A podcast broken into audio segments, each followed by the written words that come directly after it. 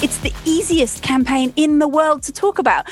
I mean, I have yet to encounter anybody on a one to one basis that thinks this is a bad idea. It's a kind of obvious thing. We shouldn't massively destroy the environment. I mean, you know, it's like, where are you going to argue with that?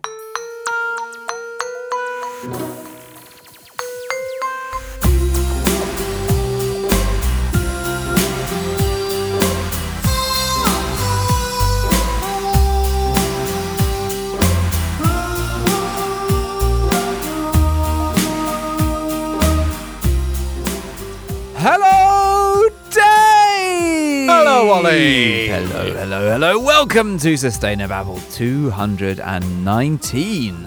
Welcome yourself all to Sustainababble 219. You are looking like I'm feeling.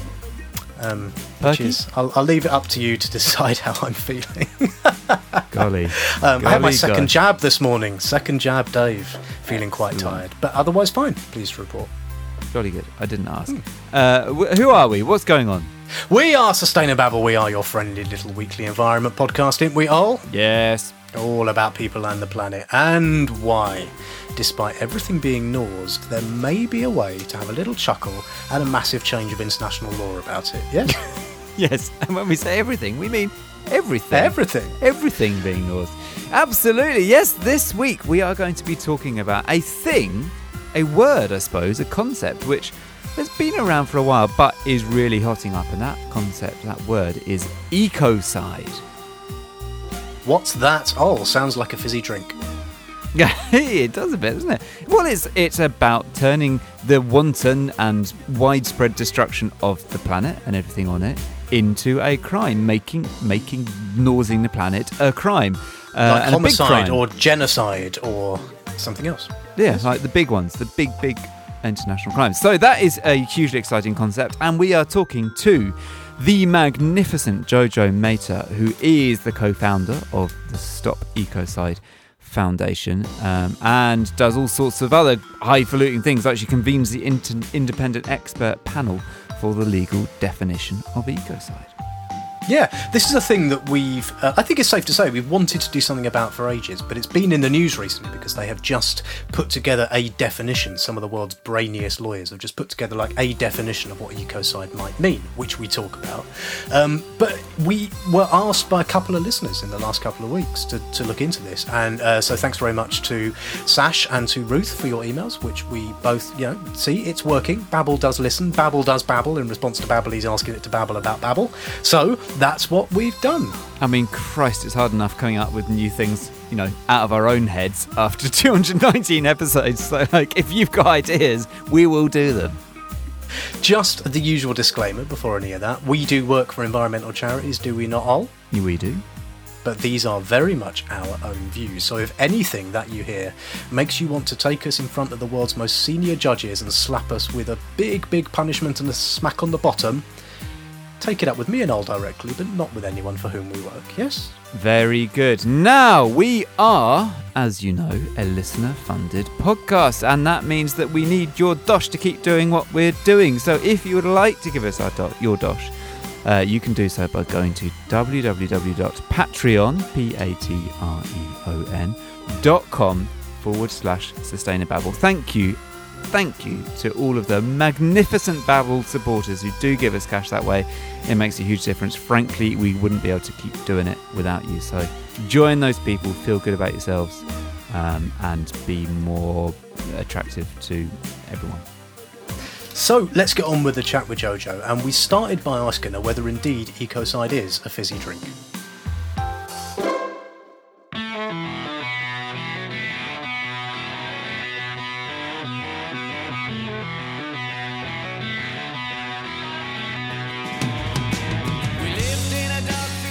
So, Jojo, hello. Hi there. Hi. Um, so we are talking to you about Ecocide, which is obviously ripe for having a bit of a laugh with. Um, isn't a type of fizzy drink, but it could be. What is Ecocide? Uh, what What is the concept? It's funny you say that about the drink, you know, because we're talking to a local brewery about, you know, the possibility of them actually bringing out a cider called Eco Cider. Anyway, um, sales sales of that are either going to be amazing or, or not, or terrible. I know, I know, depending I know. on how successful you are. Probably. Th- th- This, this, this may be a different conversation this week than it was last week, and I say that because the whole movement around ecocide has taken a huge leap in the last week, and we'll get into that later. But just for a kind of basic uh, definition of ecocide, I think it's broadly understood to mean mass damage and destruction of ecosystems. Um, in other words, severe harm to nature that is widespread or long term.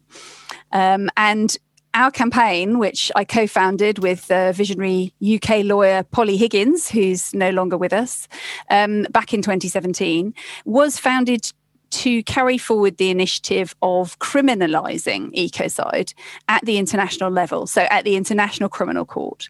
This is about something that would be attributable to individuals, right? Or like as a crime, it would be committed by individuals, like war crimes are, not by like Shell or BP, but like by the boss of Shell or the boss of BP. So, like, they you could do that person in the International Criminal Court. Is that right? That is essentially the idea, yes. I mean, international crimes are directed at individuals. So, um, as with, I mean, of course, the international crimes that are currently in place um, are war crimes, genocide, crimes against humanity, and more recently added the crime of aggression. Um, and I mean, to use genocide as an example, um, the idea with that crime is not to prosecute the foot soldiers that are involved in an Yeah, act of okay. genocide, but to prosecute the controlling minds.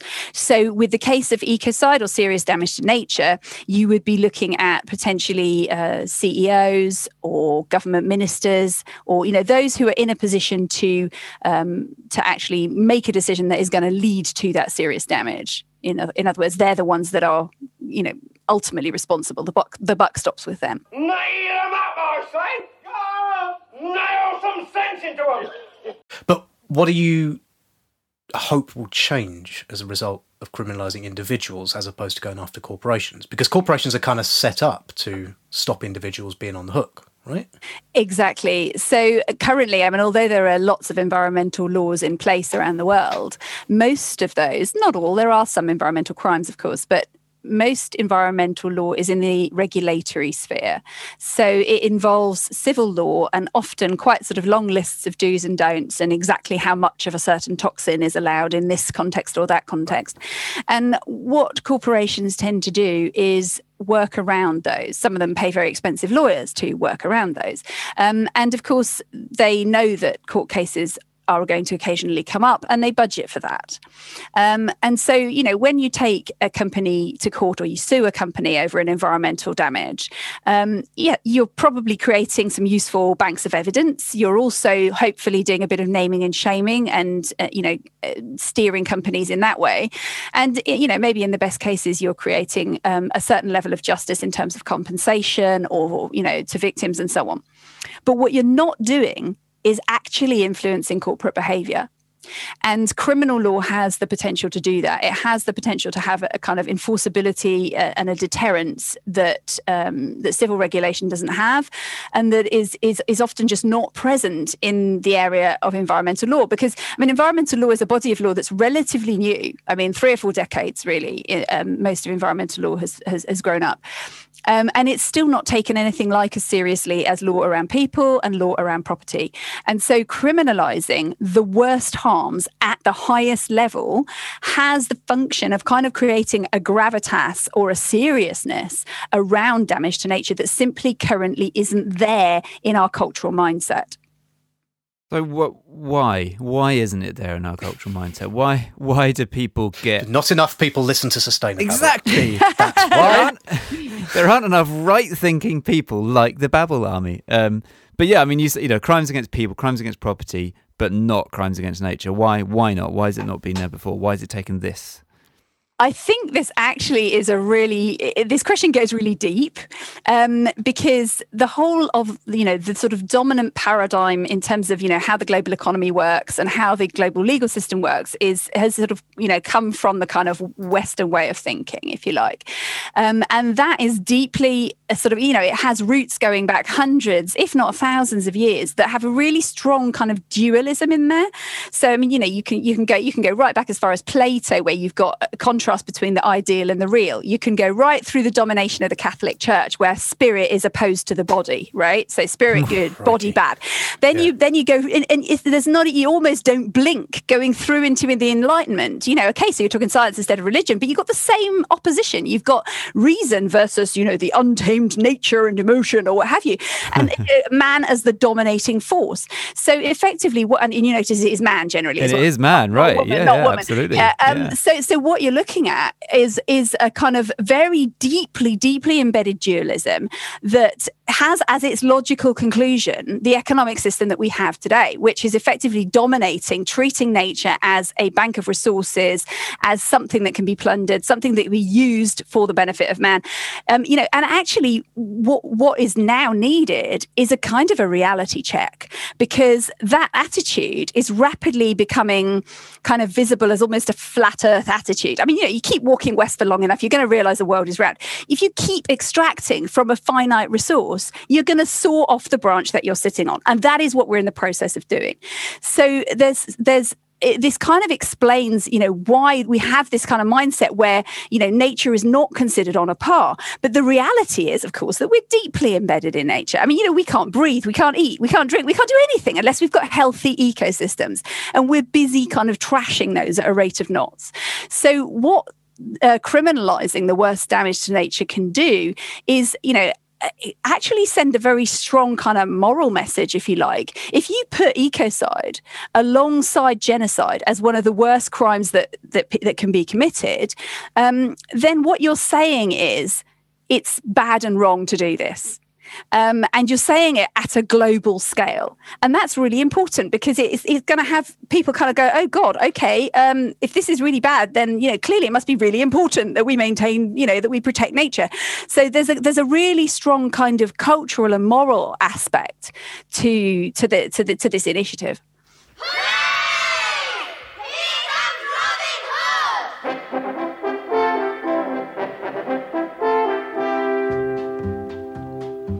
Robin Hood, Robin Hood, So, looking at something that's going on as we record, and presumably will be by the time people listen, which is the record-breaking heat waves in Canada, North America.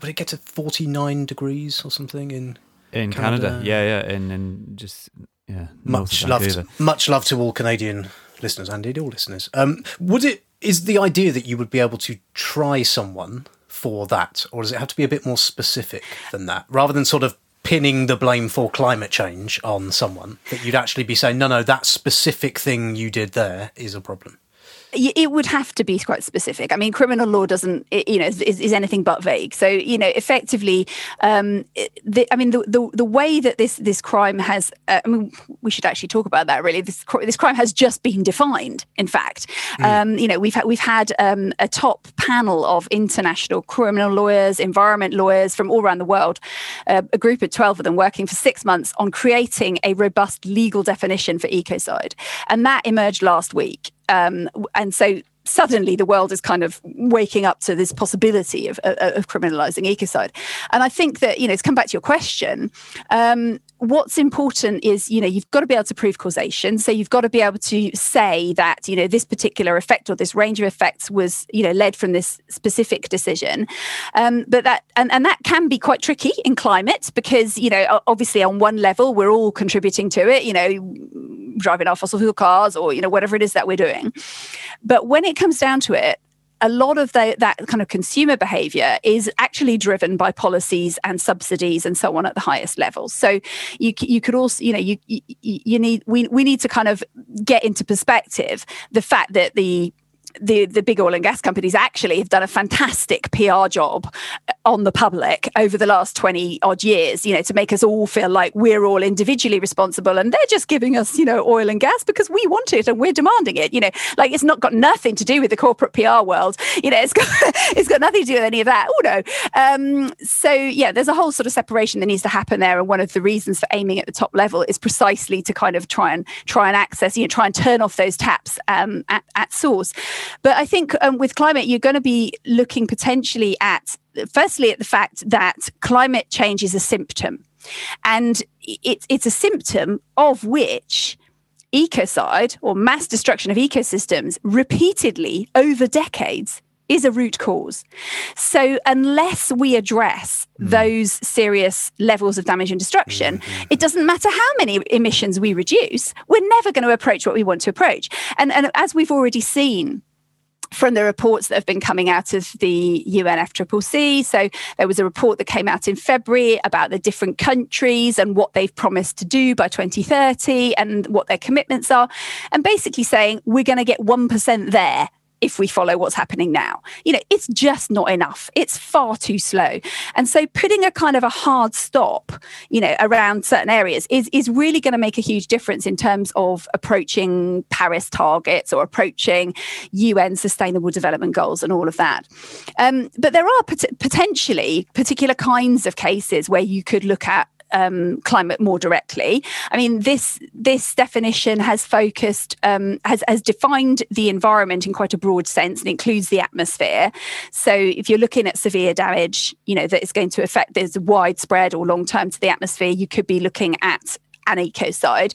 But as I say, you'd have to trace it to a particular person. I got interested uh, an interesting question the other day on a German TV show actually, where they they said they were talking about Dieselgate.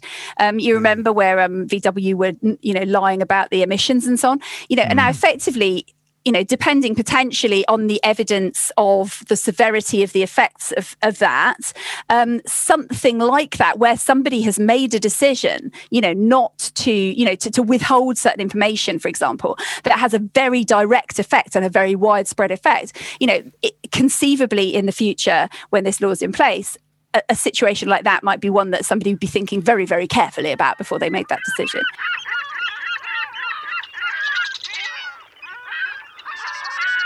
Do, do you think it could ever be retrospective?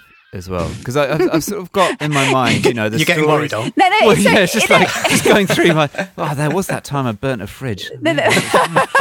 no, but it's really funny you asked that because I was literally about to go into that because uh, one of the things we get asked often is, you know, will this act in retrospect? You know, will it act um, on, on, situations that are happening now? And the simple answer is no. Um, you know, criminal but, law. But, but, but, hang on a minute, because I'm thinking about like there, we did an episode about this ages ago where there was a big investigation into the extent to which Shell knew about the science on climate change, deliberately covered it up, you know, ploughed on with all of their um, business model, etc., in full knowledge of um, you know, what they were doing was causing the planet to warm up. You know, graphs mm. that were presented to them said, "Here's the planet. Here's it getting hotter if you carry on doing what you're doing." And they were like, "Lovely. Well, let's just not tell anyone about that." Mm-hmm. And and surely it would be possible to pin down the person, the boss at the time or whoever who took that decision mm-hmm. and then say, "Do you know what? You you now need to be held to account for that." In the way that war criminals, you know, we've all seen the TV pictures of war criminals in their kind of 80s or whatever hauled before the uh, the ICC or whatever it is and yeah. and held to account for something they've done 30 years earlier. So why why wouldn't I, that be the case here? Well, because with war crimes, those crimes existed at that time.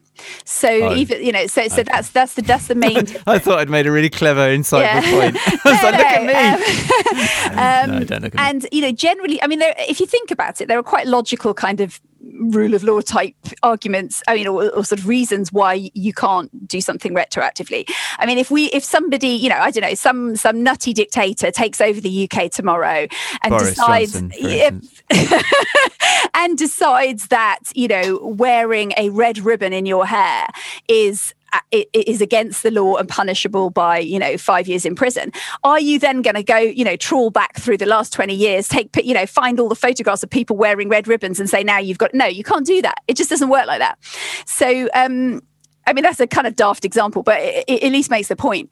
Um, effective, but but there's another aspect to this. It's actually really important that it doesn't act in reverse or it doesn't act re- retrospectively because what we're trying to do here, I mean, you know, don't get me wrong, I, I came to this from on the ground activism myself. I, I, I spent a long time in the anti-fracking community in the UK. And if you'd have said to me a few years ago, who do you want to see in the dock for this crime? I would have given you a short list. Yeah. But but that's that's changed. And I'll tell you why it's changed. Because what we're trying to do with this law is not ultimately to punish the bad guys, much as that hopefully some of that will happen along the way. Um, what we're actually trying to do is protect the planet. We're trying to change behavior. And if you want to change behavior and you want to do it in quite a fundamental way, which is what this will do, you know, people will seriously need to re examine the methods and the scale on which they do things. It's all possible. All of those solutions are already here. They're just not being supported enough, all of that. But if you want that change to happen, people need a time in which to do it. So they need to have a kind of time frame. They need to have a phasing in period or a transition period um, where you know governments can develop transition policies. Um, you know, corporations can develop compliance pathways so that we're all in this moving this way together. And we have to. You know, we can't just point over there and say, "Oh, that leak in the boat, it's at your end." I mean, hmm. you know, it, it, just doesn't work. Yeah. It just doesn't work like that. So, so actually, it's really important that there, that it doesn't act um, retroactively. Um, and it's also one of the reasons why our, our campaign aims for the international level, at the International Criminal Court, rather than going for individual governments at the national level. I mean, we would never discourage anyone from doing that, of course. But at the same time, politically, it's actually much easier for a government to support something that's going to happen at the international level.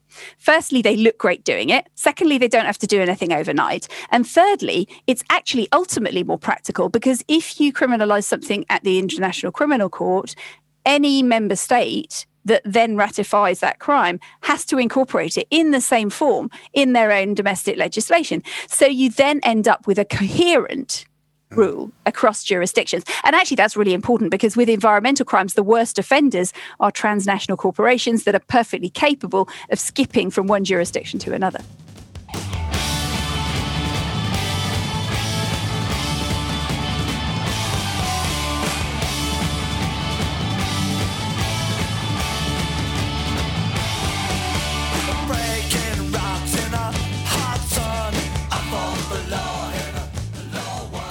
So, what happens in practice from where we are now to the day whenever that is, when ecocide is a horrible international crime and you've got people being deterred? What? How? Firstly, I guess how likely is it to happen, and secondly, what has to happen in practice for that? So, uh, firstly, we think very likely. Um, n- not, really? not, yeah, not least because I mean, even a few years ago, um, you know, insurers were saying to us, "We know something like this is coming. We just don't know when." Really? Yeah. That's um, and, and, that's really interesting because it's actually the insurers and the investors that are going to start shifting first because they're the ones that are going to see when they're all, in fact, to be honest, I would say it's almost beginning to happen already because the conversation's growing so fast and it's now, you know, it's really starting to sort of hit home in, in you know, in the political arena and, and also, you know, corporations starting to, to take notice of this whole concept is that they're going to be looking very seriously at, at what projects they support because they're going to be saying, okay, we don't know exactly exactly when this is coming in, but it's approaching. Uh, you know, so we're going to need to start looking a bit more carefully and doing our due diligence to make sure that we stay on the right side of this. Um, so that's one aspect. Um, the second thing is that the political climate, as well as the actual climate, um, have changed a lot. Um, and there's a much greater awareness that what we're facing as kind of civilization as a whole is a kind of existential threat in regard to um, climate and, and ecology and biodiversity loss. And so there's a kind of there's a driver that is having people now in a way that they, they didn't a few years ago realize that some kind of sort of parameter you know some kind of you know hard stop guideline or rule is going to have to come into place um, in order simply to, to sort of protect uh, civilization as we know it. So, you know, th- there is a sense of inevitability about this, which is great. Mm. And, and I mean, what, and it obviously work, work, works in our favor. And what, what we uh, really think of ourselves as doing is sort of accelerating that so that it can come into place while we still have enough that's worth protecting. I know a dead parrot when I see one, and I'm looking at one right now. No, no, say it's not dead, it's resting. Resting? Yeah. Remarkable bird, the Norwegian blue. Beautiful plumage, isn't it? In terms of the, the sort of procedure, I mean, there's there's a sort of set procedure in the Rome Statute, which is the governing document for the International Criminal Court, that says effectively uh, a state, any state that's a member, can propose it. Um, you know, a, a, simple majority can put it on the table for discussion, and to actually adopt it into the document, you need at least two thirds of member states to be behind it. Um, and after that, once it's adopted, obviously states can then ratify. Some ratify straight away, others take longer, as with any treaty. But um, the important thing, I suppose, is potentially the numbers in the sense that there are 123 member states, which means you would need 82 of those to be in favour, um, which sounds like quite a big number. But like the, like the UN, it's a one state, one vote situation. So ah. there are quite a lot of small countries potentially that often act together as a regional bloc, for example. Um, and you know, once you have certain groups of states, you're already starting to build quite a strong momentum. And but, the other, but but hang on, I know I don't know my geography very well, but I do know that there's more than 183 countries in the world. 123. 123. There are definitely Sorry, 123. Than, there are definitely more than 123. Um, so, I mean, it, I guess you're saying it's sort of knocking on two thirds of the world is signed up to the ICC. Not everybody. Okay, so but is that uh, is that a problem? I mean, what and and this blew my mind, but Dave told me, so if this is wrong, blame Dave, that the US isn't a member. That is absolutely correct. And neither is China, neither is India, and neither is Russia. So four of the really big, you know, ah. policing countries ah. are not.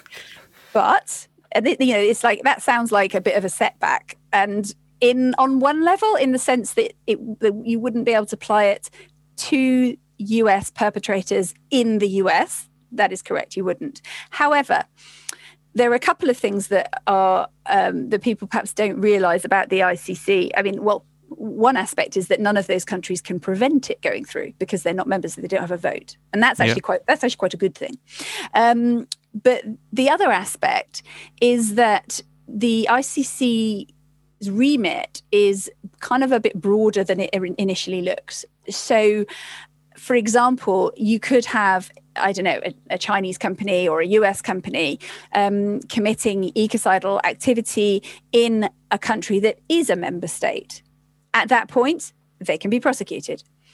There's also the possibility of a, any ratifying state arresting somebody going on through their territory. So, I mean, an example of this was uh, Senator Pinochet at the end of the 90s in the UK. So, the Chilean dictator who was arrested in the UK on grounds of crimes against humanity he said, "Oh, hang on a minute. I'm, you know, Chile isn't signed up to this." The UK Supreme Court said, "But we are, and you're on our territory, and therefore we're arresting you." Yes, yes, yes, yes, yes. With ecocide, I mean, sometimes, I mean, there are some ob- obvious examples, one or two at least, of heads of state that could be potentially indicted for this. But largely speaking, it's a corporate crime. And that means that, you know, uh, I don't know, a CEO, for example, could be prosecuted in any ratifying state. There's no particular reason why not. Um, wow. so, so you could get, so just to spell it out, so you could have the boss of Exxon could go on holiday in London, mm-hmm. and when he was there, could get, in principle, nicked for uh, a crime that he committed since ecocide was brought in. Correct. So that's a thing that could happen. Correct. That's very exciting,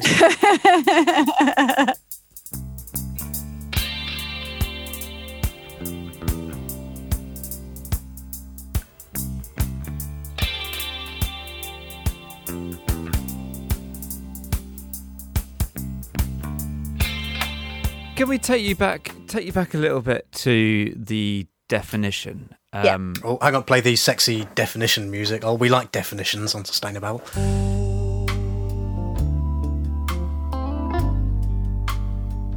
Yeah, we like definitions. I like things to be clear. And and I was a bit apprehensive when um, Dave said, "Right, here's a definition," because I thought, "Oh God, this is going to be lawyer speak," and I I can't understand lawyer speak.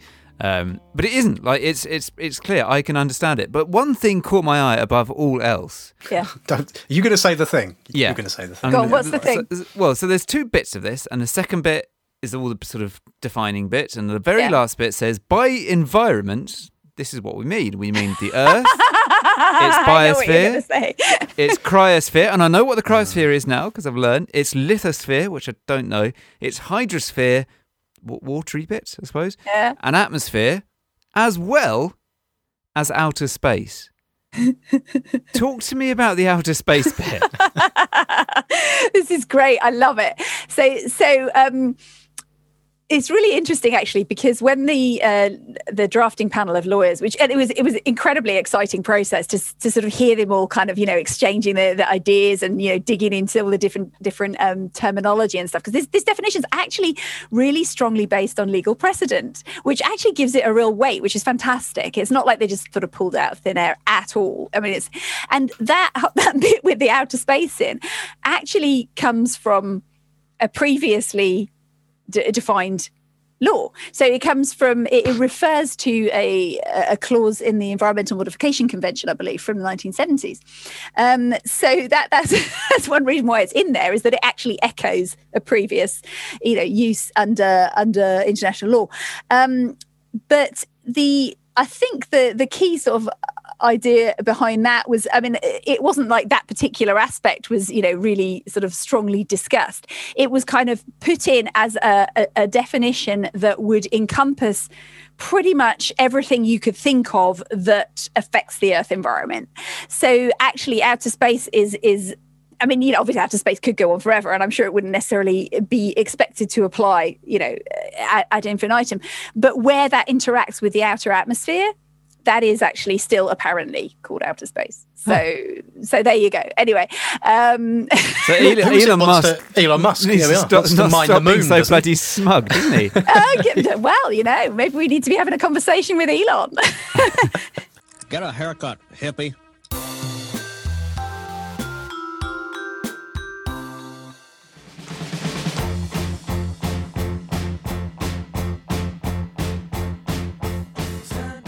You have described, so you've, you've talked about it in this podcast. You've said this is inevitable mm-hmm. and it's coming.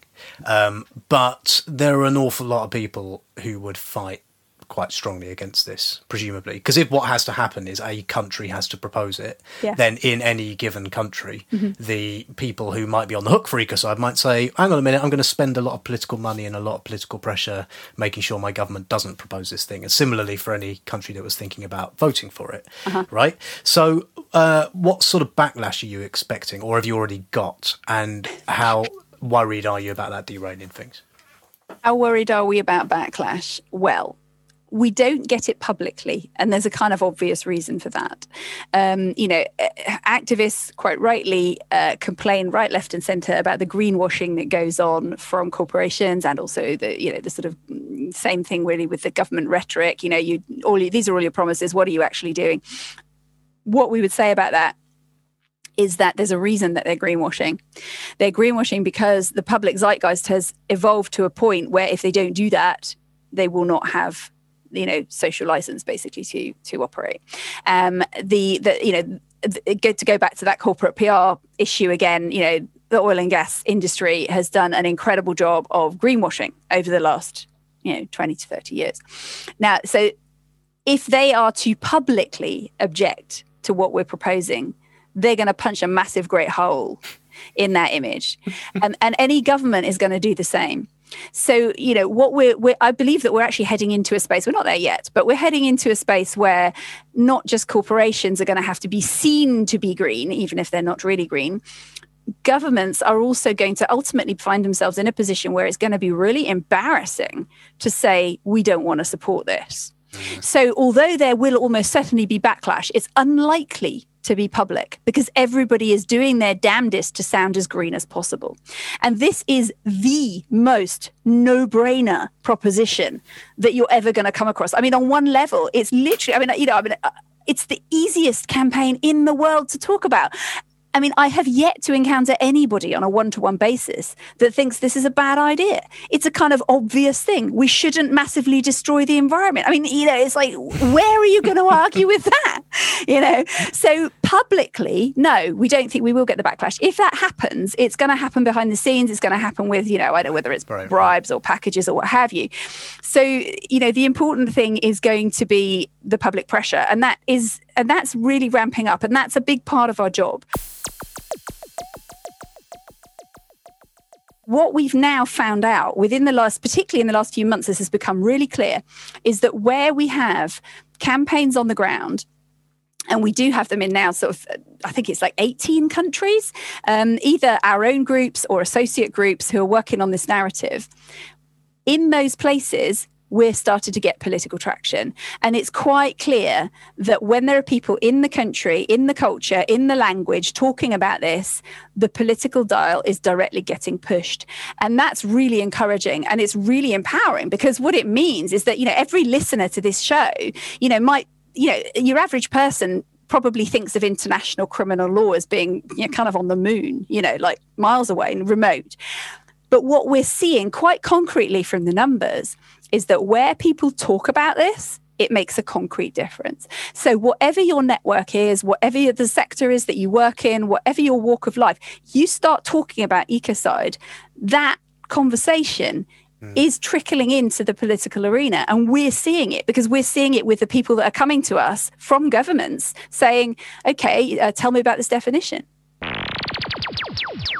sometimes I get asked, you know, is it the public consciousness changing that brings the law into place, or is the law coming into one thing, place the thing that changes the public consciousness? And actually, I would say it's almost both because, and, and a good example would be something in the UK like the um, uh, the Child Protection Act. It came in in 1989. So already kind of you know the sort of ethical stance was changing in in the public consciousness and that enabled a law to come in that said, you know, it is no longer okay to discipline your child exactly how you want to. You know, you, you're not allowed to beat up your kids anymore, basically, right? It's now a crime.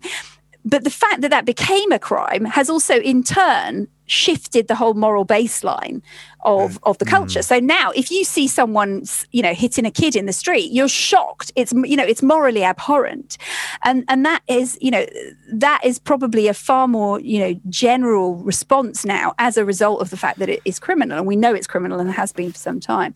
And that's how stuff changes, isn't it? The smoking ban's maybe another example, right? It wasn't like someone just turned around and said, right, we're going to ban smoking. There was sort of years and years of making smoking more expensive and banning the advertising in sports. And then you get to the point where you ban it and then having banned it in you know uh, public places you then the culture starts to change some more and then you can do other things and yeah i mean i did have that when i was first looking at ecocide that kind of rather idiotic binary question in my head of well is this a thing that that helps you win or a thing that shows you that you have one but i think the idea that doesn't work like that uh, you know it's both it's, it's both those things at the same time and other stuff as well is Yeah. what's so exciting about it So, I mean, I mean, Philippe Sands, who was who's this um, fantastically um, well-known international lawyer who who was one of one of the co-chairs of the drafting panel for the legal definition. He, he- uses this phrase "new times, new crimes," and and you know links it to when genocide and crimes against humanity were first. Um, you know, coined, if you like, uh, after the Second World War. Um, it's like the world had never confronted this concept of genocide until that mm. point. And, and I think we're at a similar point now with the situation in relation to, you know, our relationship to nature. You know, it's been one of harm for a really long time. And we now know that unless we can make it one of harmony, we're going to be in for, you know, trouble in the long haul. Um and and it's actually it's not even the long haul. I mean you know as you say i mean Well, look, I mean, look at the yeah, pandemic, it's the now You know, it's the now Exactly. Yeah. exactly. Look at the pandemic. Look at the heat wave over you know in the in, in the um in north america at the moment. You know the the and but but you know there have been effects being felt in you know the global south for for, for even longer. And, and and this is one of the things that's also interesting about this crime is that potentially it does give us a bit of an opportunity to sort of balance up the kind of colonial domination of um, uh, uh, of the current global economic situation because because you're aiming for the key decision makers in an ecocidal situation you're not aiming at the people who are in the country necessarily that is suffering the ecocide. Because uh, you know a lot of the the um, seriously destructive activity is happening in the global south but it's financed and decided in the global north. So that's really interesting too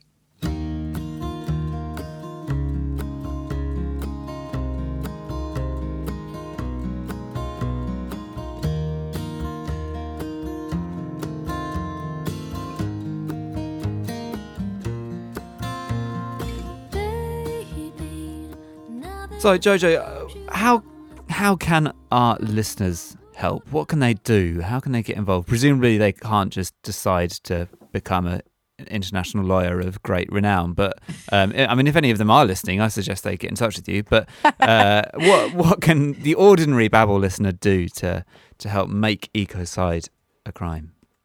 Quite a lot, actually. Um, I mean, obviously, we'd recommend that you go to our website, stopecocide.earth, and there's an Act Now menu, which is probably a dozen items long. So there's lots of different things you can do. Um, the key one is talk about it. Sounds really simple, but that word and that concept is hugely powerful. Talk about ecocide, talk about the fact that it should be a crime. And actually, right now in the UK, it's probably not it's probably quite a good time to contact your elected representative and i'll tell you why. Because there's recently been inserted into the environment bill which is going through the house of lords at the moment an amendment. It's amendment number 287 Oh, and hang on, play the Amendment 287 music, Dave. Trying to be rude, but hey, pretty girl, I'm feeling you. The way you do things you do reminds me of my Lexus cool. That's why I'm all up in your grill. Trying to and it's basically urging the UK government to get behind making ecocide an international crime. Now, uh, you know, we believe this would be a super easy political win for Boris at the moment for the UK government. I mean, it's got it's it's it's really looking sleazy at the moment, um, and we've got COP 26 coming around the corner, and we've got a country that is not doing a really fantastic job at the top level of actually looking like leaders in this space. Now, they could say, do you know what? In principle, we'd support ecocide becoming a crime at the international level. They don't have to do anything overnight, but my God, do they look good?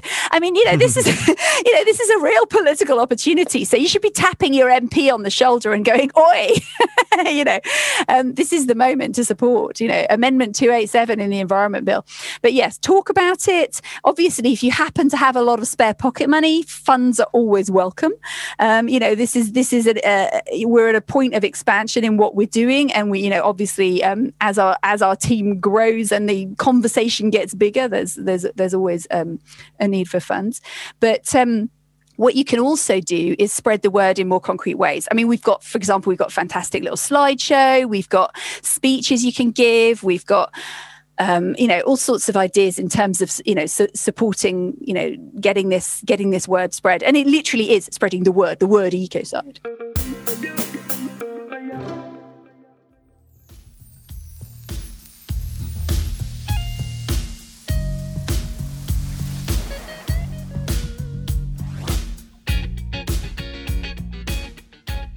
Jojo, thank you so much for coming on, and thank you for the epic work you are doing and uh, with with your team. Um, it's it's extraordinary, and it's so exciting to see it to see it where it is now. Because like I, I do remember hearing about it years ago and thinking that's an interesting concept. Will never happen. We'll never get anywhere. And um, it you know that was bollocks. It, it evidently is getting somewhere. And yeah, all all power to you and in terms of getting it over the line. No, that, that that's fantastic, and and I think it, we've actually had this issue for years where people have said to us, "That sounds like a good idea," and we would be kind of going, "You don't understand. We're already part way there," you know. Hmm. and, and you know now that is finally becoming visible. So yeah, that's really exciting. And also, you know, people. I think a lot of people tend to feel a bit despairing or a bit kind of disempowered around the scale of you know the climate and ecological crisis. So just knowing that conversations that you're happening could be pushing a solution that has a real concrete effect like this, I think is is pretty um, heartening.